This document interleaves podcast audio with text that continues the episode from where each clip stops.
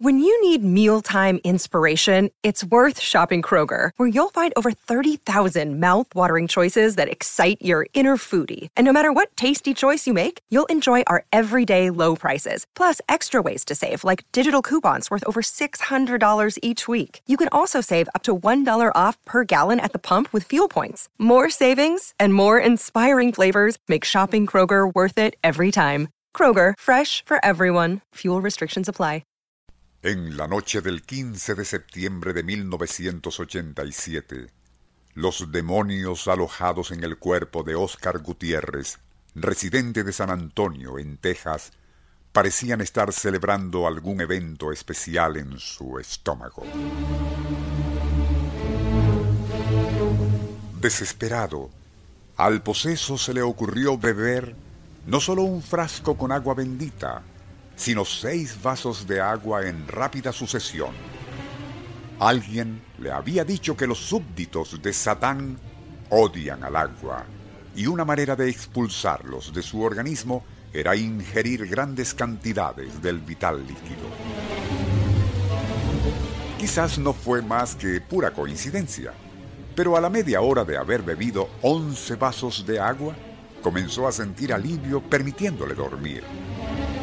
Confiado en aquel procedimiento de hidroexorcismo, continuaría tomando de 12 a 15 vasos diarios para mantener a raya a los demonios.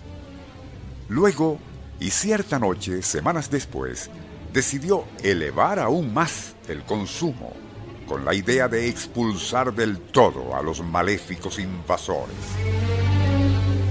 Fue así como, y en un lapso de hora y media, se bebió uno tras otro, 32 vasos de agua, sufriendo casi de inmediato fuertes convulsiones, falleciendo mientras era trasladado a un hospital. Según el forense doctor Robert Books, era asombroso que aquella exagerada hidrosaturación no le hubiese matado mucho antes. Nuestro insólito universo. Cinco minutos recorriendo nuestro mundo sorprendente. En un programa radiado no hace mucho comentábamos que si bien la ingesta de unos siete u ocho vasos de agua diariamente contribuye a limpiar al organismo y a expulsar sustancias tóxicas, el consumo exagerado puede tener efectos dañinos. Quizás uno de los casos más patéticos de suicidio involuntario por consumo excesivo de agua tuvo lugar en Inglaterra a mediados de 1987. Nigel Smith, residente en Devon, sufría de problemas estomacales y por consejo de su médico comenzó a beber de cinco a siete vasos de agua diariamente. Llegó a sentirse tan bien que terminó convirtiéndose en un maniático de la hidroterapia interna, aumentando gradualmente de 5 o 6 vasos diarios a 10 e incluso 11. Los fines de semana elevaba el consumo a 13 o más. Sostenía que el agua no solo limpiaba al organismo de toxinas, sino también a su alma de muchos pecados. Y como los cometía constantemente, aumentaba cada vez más su furor hidrológico. Cierto día, a finales de aquel año 1987, supo por boca de Carl de Lancey, un colega, que cierto manantial, no muy lejos de su casa, parecía tener propiedades benéficas para los adictos a las bebidas alcohólicas, atenuando los deseos de emborracharse y también de tener relaciones con prostitutas.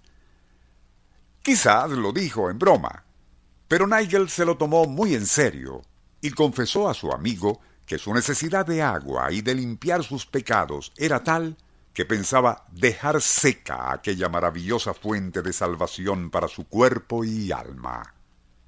Al día siguiente, abandonó el trabajo antes de tiempo y viajaría directo hasta el manantial, del cual comenzaría a beber como un poseso. Preocupado por su amigo, Carl Delancey fue a su casa para persuadirlo de que abandonara su manía de dejar seco aquel manantial que en mala hora y como chiste le había comentado a Nigel. Pero no estaba. y cuando alarmado acudió al lugar de la fuente, lo vio inerte y boca abajo, con el rostro medio sumergido en el agua. Había bebido tanto que su organismo no resistió tal inundación, una que sus riñones tampoco pudieron excretar al ritmo que él la bebía.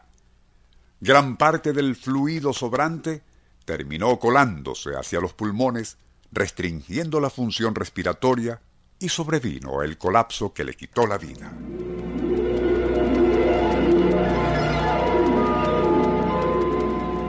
Nuestro insólito universo. Email insólitouniverso.hotmail.com Autor y productor Rafael Silva. Operador José Soruco. Les narró Porfirio Torres.